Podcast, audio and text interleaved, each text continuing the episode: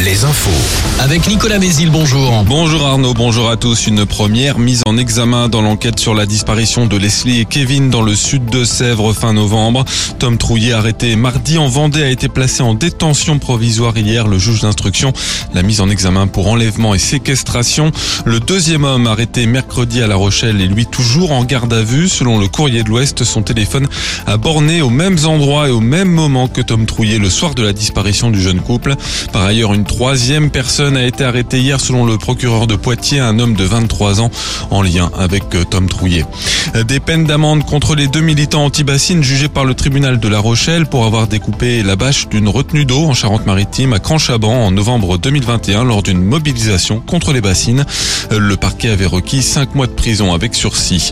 Mardi prochain s'annonce comme une journée noire dans les transports. Outre la grève reconductible à la SNCF, la Direction générale de l'aviation civile demande l'annulation de 30% des vols dans plusieurs aéroports, dont ceux de Nantes, Bordeaux et Orly, 20% à Roissy, en cause une grève des contrôleurs aériens contre la réforme des retraites.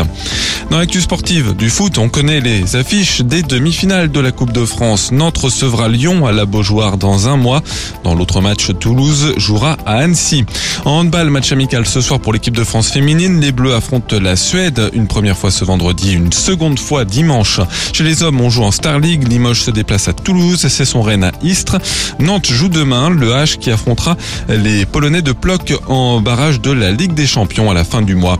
En basket, coup d'envoi de la 22e journée de l'élite. Ce soir, Le Mans joue à Fos-sur-Mer. En Pro B, Angers reçoit Antibes, Nantes, Saint-Chamond et La Rochelle, Évreux.